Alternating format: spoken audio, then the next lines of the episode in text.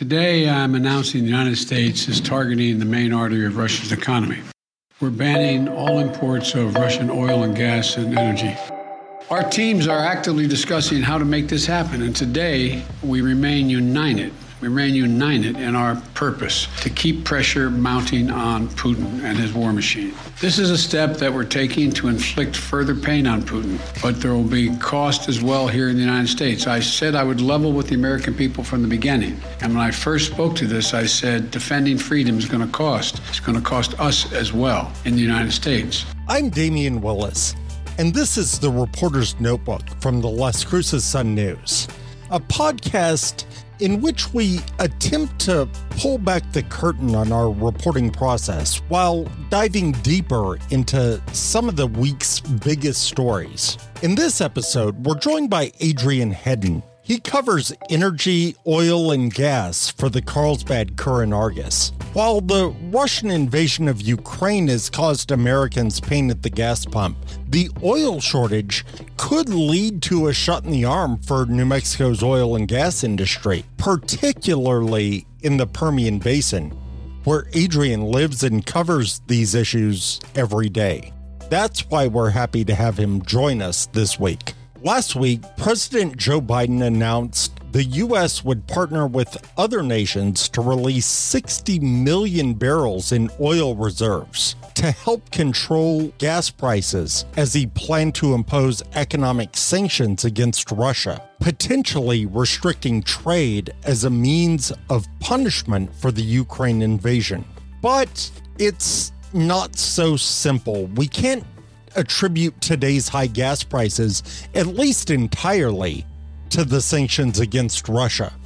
According to reporting from the New York Times, the spike in prices are largely part of a post pandemic economic recovery plan, as well as Russia's involvement in Ukraine, both of which happened before the U.S. ban on Russian oil was in place. The Russian ruble is now down to 50%, by 50% since Putin's announced his war. One ruble is now worth less than one American penny. One ruble is less than one American penny. And preventing Russia's central bank from propping up the ruble and to keep its value up. They're not going to be able to do that now. We cut the Russians' largest banks from the international financial system and has crippled their ability to do business with the rest of the world.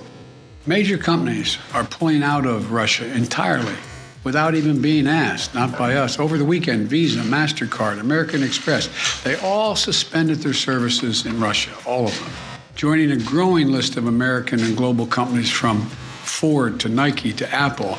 They've suspended their operations in Russia. Gas prices had been rising even before the invasion of Ukraine for a combination of reasons.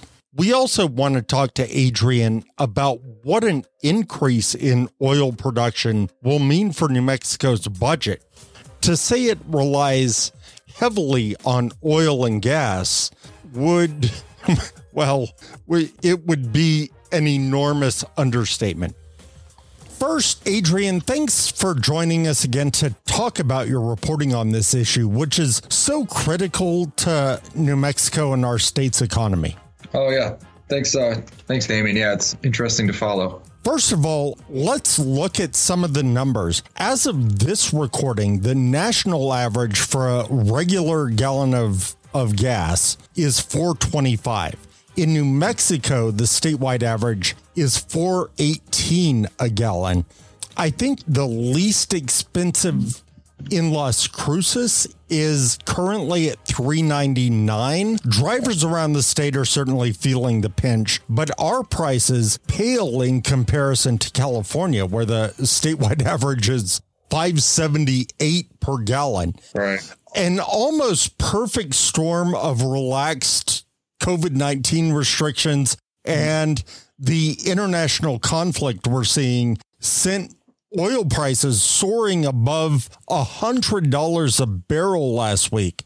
Recent prices were some of the highest seen this decade, records show. What does that mean for New Mexico's oil fields? Well, I, I think, um, yeah, as you said, a perfect storm, right? So supply is is still pretty low since uh, production was was lower a lot during the pandemic. As a pandemic, as as we've come out of the pandemic, you know, there's been more demand for fuel, and that hasn't kept pace with uh, with the production, with the regrowth in production hasn't been quick enough, you know, to meet the new increased demands, and so that's that's why you're seeing that higher price per barrel. You know, coupled with Russia, they're the you know second highest producer of oil in the in the world. Taking them out of the global economy, you know, is then going to put more pressure on American production. And the biggest region that produces oil in America is the Permian Basin down here in southeast New Mexico and West Texas. Uh, I was just looking at those numbers earlier this week, and you know, according to the uh, Energy Information Administration, Permian Basin produces about five million barrels a day. The U.S. in total is maybe about 11, 12 million barrels a day. So you know, we're that's not nearly half. nearly half. Yeah, but not, not quite, but almost there. So, yeah, I think the the thought is that as the U.S. is relying less on imports from Russia during this increase in demand, that's going to just call for more production out of the Permian Basin. You know, companies are going to be trying to produce more oil down here. And you alluded to this, but let's talk a little bit about what happened to drilling and oil production during the COVID 19 pandemic. That's when we talked about this in a previous podcast. That's when crude prices dropped to negative $40 a barrel. What can you tell us about that? Well, that kind of followed, um, you know, just the disruption in fuel demand. You know, a lot of flights were grounded. You know, petroleum, crude oil is a component of jet fuel as well. Um, so a lot of that travel was restricted. Businesses were restricted. People weren't driving nearly as much you know, I think I went a couple months without putting gas in my car just because I was at home, you know, for probably multiple months in in uh, 2020. You know, in the I think in January of this year, according to Google, I drove 22 miles. Right. in, yeah, so. in in an entire month. Yeah, yeah. So it's pretty. It was pretty low, and and that was even worse when the pandemic first hit. Um, before the vaccines were available, so yeah, the market fell, and that was the first time it's been below zero in since they started tracking oil prices. I think so. You know, even in the gas shortage in the '70s, that was pretty historic. With we with, still weren't in uh, negative, like vouchers. Right. Yeah. I mean, I guess I'm not exactly sure how that works out, but I, that suggests that people were paying people to take the oil off their hands, and so um, you know that started recovering pretty quickly. I think in the months after it was April 2020, I think was when it hit the bottom. Uh, I think it was April 20th, 2020 when when we hit the negative 40, and then and so it climbed up to ten dollars a barrel, twenty dollars a barrel. As as that year went on, it recovered, and you know as vaccines became more available. People like Michelle Lujan Grisham were more willing to relax those restrictions. You saw demand go back up, and so price climbed back up. The recovery back above pre pandemic levels of demand yeah. happened a lot quicker than uh, right. production's regrowth, meaning demand outpaced supply and the price went up. Uh, yep. And that, that problem was compounded even further by taking Russian oil off the market amid this current ongoing conflict. What have we seen in southeastern New Mexico?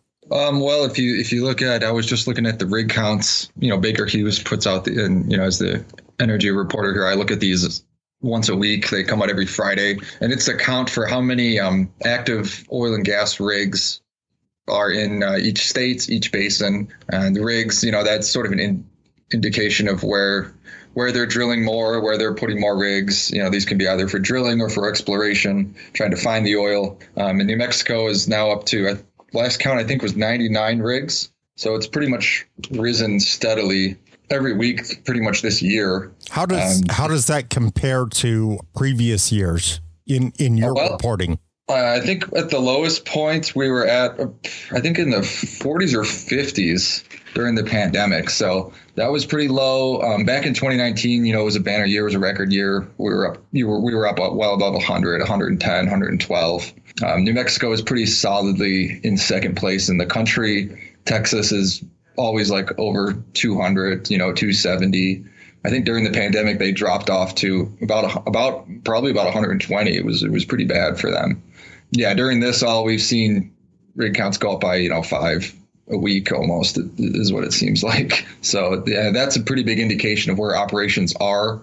And if you look at the statewide breakdown, I mean, I'm not sure most, but the vast majority of those rigs are going to be down here in the Permian Basin as far as new oil and gas operations. You know, up in San Juan in the Northwest, they do produce a lot of natural gas, but from what I've heard, those are all aging. You know, those are wells that have been there for a long time. So as far as the rigs and the new drilling that's happening, I, I think it's still pretty much all in the Permian Basin. There might be one or two up there, but most of that is all here. Most of that growth.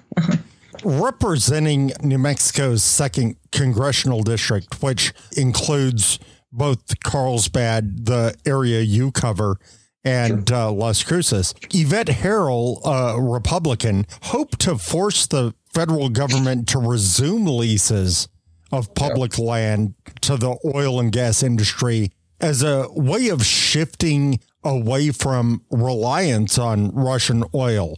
And despite bipartisan support for the sanctions against Russia, that idea wasn't likely to gain a lot of traction, right? Well, yeah, the uh, the pause on federal releases was, you know, established when Biden first took office last year, and it was meant to, uh, you know, pause the leasing. The Department of Interior could study the environmental impacts of oil and gas, you know, with the new administration. Uh, a lot of people think that wasn't something Donald Trump really prioritized, you know, environmental issues. And so that's been in place ever since. There, there was a, you know, federal ruling out of a U.S. court in uh, federal court in Louisiana calling for an injunction on that. And so they're required now by court order to hold these lease sales, but it just keeps getting delayed. And uh, yeah, people like Yvette Herrell getting pretty frustrated at that. Seems like a lot of them are kind of taking this whole Russia situation as you know a reason to drive up domestic production, and then adding to their call to bring back the leasing, which so, um, still hasn't happened. What I hear you saying is that the the path forward for this, if it were to happen, would be through the judicial system rather than the legislative process. Yeah, there. Um, well, there's been law. There's there's lawsuits, right? Uh, a lot of these oil-producing states, not including New Mexico, uh, sort of Republican-led states like Louisiana, Oklahoma, places like that, have actually now sued the DOI. They did almost immediately, basically saying that this, this halt on leasing is causing economic harm. You know, so courts in those states have tried to force the DOI's hand, and so far they have, have yet to hold a lease sale, even though there are many that are on the, you know, have been getting environmental analysis and things like that in, in multiple states. So yeah, I think Yvette Herrell and a lot of people in the industry are, are using this Russia thing to, you know, try to push the federal government even further.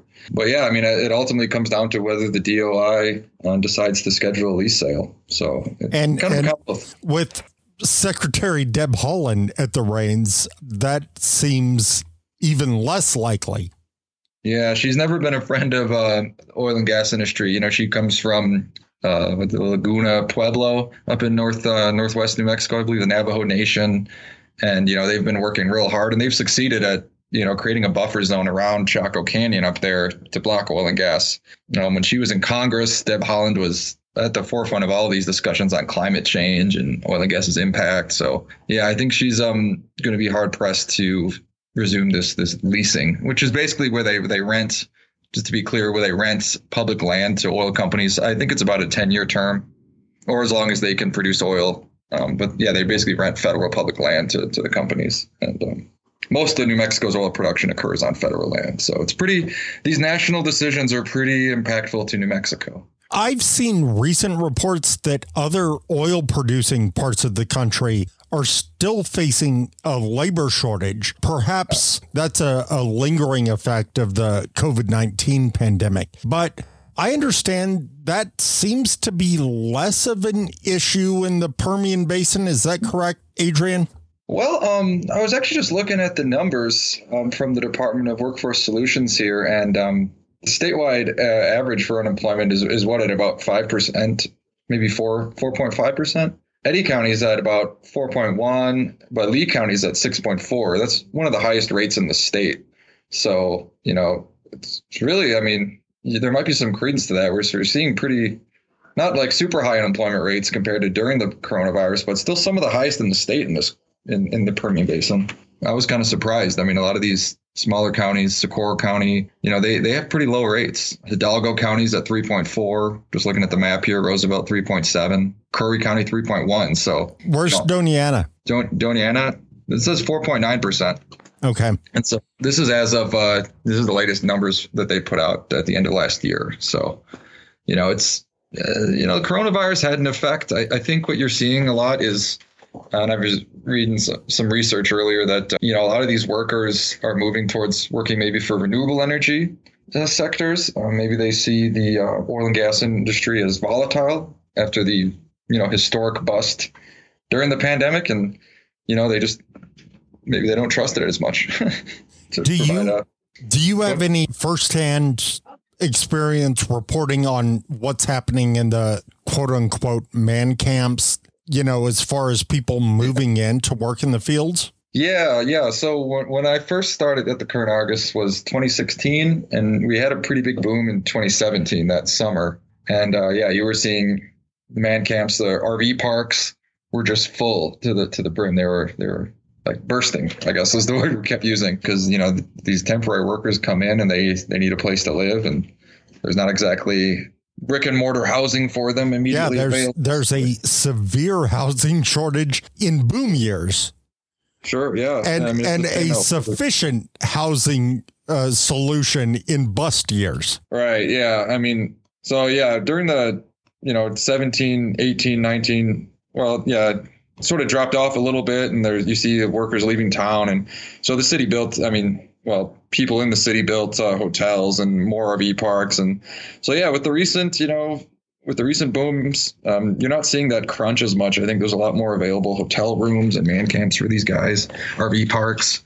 Um, they've been able to kind of adapt to it, but yeah, there still is always that threat. And then and then I think the real worry is that you build all these hotels and stuff, and then they sit empty when, when right. the boom comes when the bust comes. So it's it's real hard to kind of track this and, and for a city like Carlsbad to keep up with it. And if you're a hotel owner, uh, yeah. it's really hard to anticipate, you know, what the coming six months is going to bring.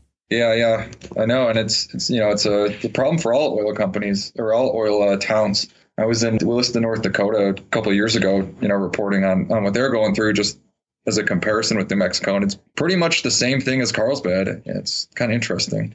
There's also uh, reportedly an industry wide shortage of sand, which is required for hydraulic fracturing or fracking. Mm. But my travels to southeast New Mexico tell me that that's probably not the case in uh, New Mexico's oil patch.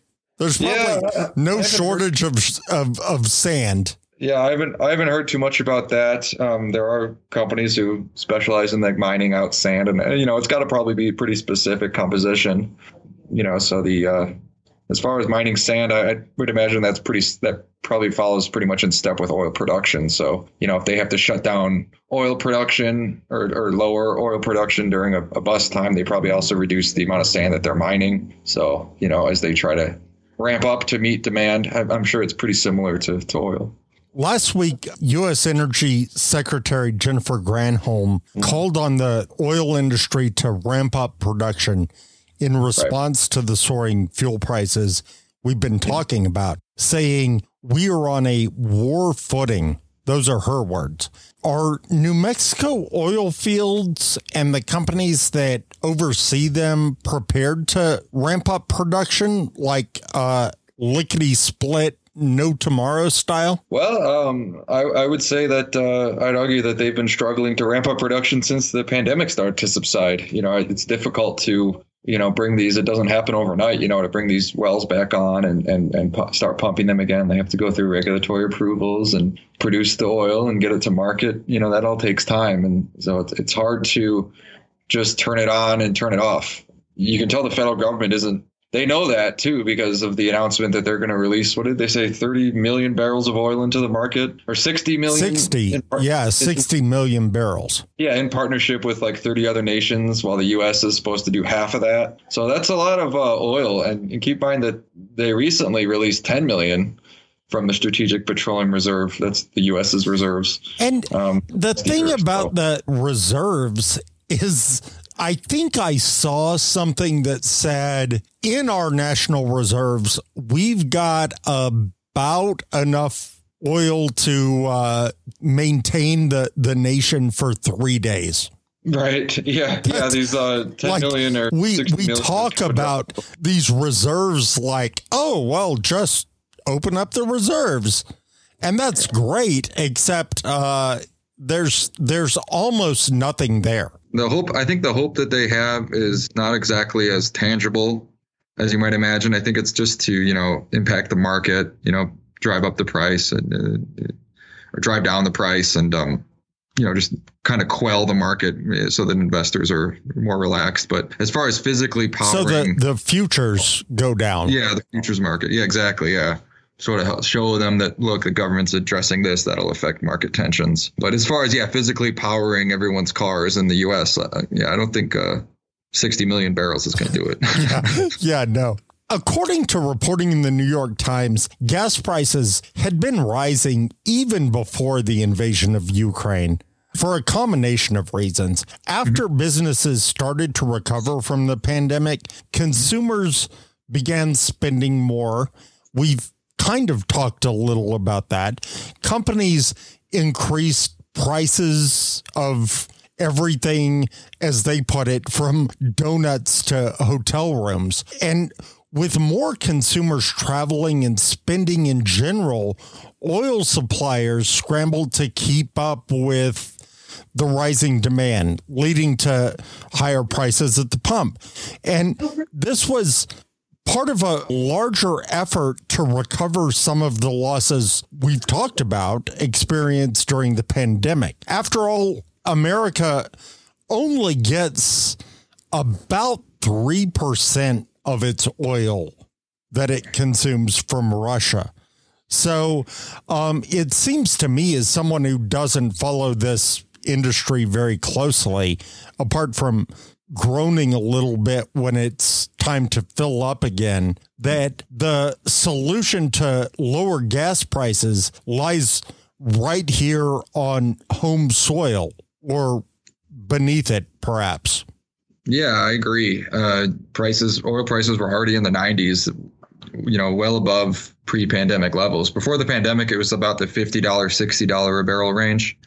And so we were already well above well above that just because of the lack of supply when the Russia thing happened. Russia just kind of pushed us over the edge to, you know, you're 100 plus into the triple digits. But it looks like Chicago Mercantile Exchange is saying that that number is probably going to come back down in the next few months we were at like 120, I think, at the beginning of the week, and you know now we're looking at 109 and maybe dropping down even further in the next couple months. So it seems like this Russia thing might have just caused a shock to the market. People are concerned about the implications of it. I mean, keep in mind too that Russia, I think the biggest area going to be that's going to be hit by this is is Europe. There's some um, estimations that uh, you know it could take 30% of Europe's uh, oil supply. They they import. and I think I think Germany more specifically. Yeah, yeah, exactly. They they have that uh, that pipeline and the Nord Stream two that was supposed to connect uh, Germany and Russia, and and yeah, that's not happening anymore because of the sanctions and whatnot. So, you know, things like that are really going to disrupt the oil supply for for those kinds of countries that don't produce their own and import a lot from Russia. And so that'll, you know, then where, where are they going to get it then? And then they're going to probably get it from the US, which in turn will increase production down here in the Permian Basin. So yeah, all these global market tensions and all these international events really do have an effect on what happens here in Carlsbad. So that's kind of been the been the center of the reporting. Why why I think we at the current Argus think it's relevant for us to be writing about this stuff and trying to localize it. Yeah, and really, in a lot of ways, you're writing about it for all of New Mexico. You know, with uh, our properties and and sister papers around the state. True. If we ramp up production in New Mexico, where is that oil going to go? Will it go to the abysmally dismal national reserves or directly into the supply chain for immediate consumption? Or do we know? I mean, I think I think it's a mixture. Um, a lot of it gets used domestically. A lot of it gets exported to places like Europe. It just depends on what the demand is like. With you know, with Russia coming off the market, I think a lot of these countries, uh, like those that we talked about in Europe, are going to be looking to import more of this. So I think you're going to see exports from the U.S. go up, which will, you know, a lot of companies will be happy to, to see that demand abroad increase. You know, uh, as it stands right now, I think a lot of our oil in in uh, produced in the Permian um, basically gets oil and gas gets kind of put in a pipeline and shipped across uh, Texas to Corpus Christi to the Gulf Coast, where they have a lot of refineries, a lot of exportation. So I think a lot of it is going to go to the to the national market, to the international market. I mean, President. Biden uh, acknowledged that gas prices are, are likely to rise even further as a result of the sanctions imposed against Russia last week. I know you don't have a crystal ball, Adrian, but what are you hearing about when New Mexicans may stop feeling such a pinch at the pump? Well, the, the way I've observed it is um, the price at the pump sort of follows the price uh, per barrel of, of oil, you know, of, of, crude oil. And so if you yeah, if you're looking at the the futures, it's um, you know, it's it's. It looks like they're predicting it's going to start coming down pretty quickly from this triple digit place that we are. And I think I guess we can hope that that'll mean less cost at the pump that that the price per gallon will go down. I was just looking at the. I, I always use the Chicago Mercantile Exchange. They seem to be on top of this stuff pretty good, and they have they're predicting um, the price per barrel will be at ninety six dollars a barrel um, in July, in June. So ninety nine in June. So one hundred six April, one hundred three in May. So you can see that's gradually coming down as we get into the summer, into the fall. That should translate to a decline in, in the price of gasoline at the pump. But you know, we'll we'll see because that is there's a lot of other things that go on with that. Is they they also uh, tend to ramp up prices in the summertime when travel jumps up. Exactly, yeah, and the price of refining and things like that um, can all affect what that what that final dollar value at the pump is. So yeah, we'll see, but we do see the um, the price of crude oil coming down pretty quickly into the summer and fall. So you know, and, I think you can be optimistic that it won't be five dollars for long if it gets there. oh, oh, ouch! And uh, finally, New Mexicans are certainly feeling that pain at the pump. Some, I suspect, are altering travel plans. I've heard reports of workers in other places opting to work remotely more days out of the week to avoid the costs of commuting. But the higher prices aren't all bad for residents of New Mexico because if this leads to an oil boom, the likes of which we've never seen, what would that mean for the state's budget, Adrian? Well, I, I, it would mean it would mean the same for the state's budget. You know, oil uh, oil and gas industry they say accounts for over a third of the budget, two billion dollar windfall in the last year. So you know, you could you could just see more state revenue coming into New Mexico, giving you know the governor. Governor seems like she's just spending, you know, trying to spend as much as she can on these human health and human service type things, uh, you know, education and teacher raises, things like that, um, all to law, try to prepare. law enforcement. Yeah, so I I, I think um, if, if oil goes up, you know, you're going to see more revenue for New Mexico. The question is, how much do they want to rely on it? Because if it if it busts again, you know, then we're seeing another uh, deficit like we did during the pandemic. Yeah, if you're if you're building long term spending right. into the budget and uh, the money dries up, you run into problems. Well, yeah, you're you're you're susceptible, I think, to the volatility of the market, which you can't really, as a state, control. You know, we can't say whether or not Russia is going to invade another country or whether or not oil prices are going to go up or down. That's something that's kind of out of their hands. So, yeah, I think a lot of people want uh, the state to be cautious about how much they rely on this industry, which is proven to be volatile. Uh, meanwhile, the state has got the uh, so-called rainy day fund uh, right. that that nobody, even after John Arthur Smith left the uh, the legislature, nobody wants to touch. Well, I guess it never doesn't rain too much in New Mexico, so. but not, yeah, I think not enough. Not enough rainy days. Yeah, not a lot of rainy days to spend the rainy day fund. Um, but um, yeah, I mean, it'd be great if they could just keep adding to that and adding to that. But eventually, I think this market is going to um, cycle back downward as it has done repeatedly in history. I mean, that's just how it, how the nature of it. It's cyclical, you know. So yeah, sure, spend the money while you have it, I guess. But like you said, you know, long-term spending plans, you know, causing reoccurring costs like teacher pay to to go up. You know that what's going to happen when it busts? Then what's going to pay for it? I think that's a good question to be asking. Exactly. Anything else you'd like to add? Uh, no, you know, I just think it's it's going to be interesting to see how this develops. Like we said multiple times here, it's a cyclical industry. So, you know, as far as these global tensions and things like that, we'll see if this higher price ends up resulting in Carlsbad going crazy with traffic and man camps again, or if it's only temporary. We'll, we'll see how it develops. So, just, um, just keep watching. well, uh, thanks for taking some time to talk to us today about your reporting. We definitely appreciate it. And I'm sure our readers appreciate you continuing to follow this as it develops. Yeah, absolutely. We, we, will, we will be staying on it. It's uh, one of our key industries and key coverage areas in Carlsbad. So. And we're always glad to grab your reporting whenever uh, you've got something notable to report. Yep. Yeah, hopefully it's always notable. Thanks, Adrian. Yeah, thanks, Damien. We hope you'll continue following all of these important stories and the rest of our reporting with a subscription to the Sun News.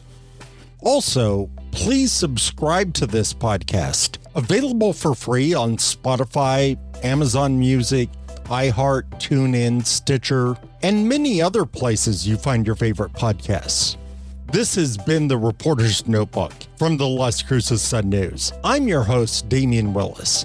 This week's podcast was written and produced by me. Please subscribe to the Las Cruces Sun News to read all our local reporting, brought to you daily by reporters who live and work in Las Cruces. For all of us at the Sun News, I'm Damien Willis. Thanks for listening.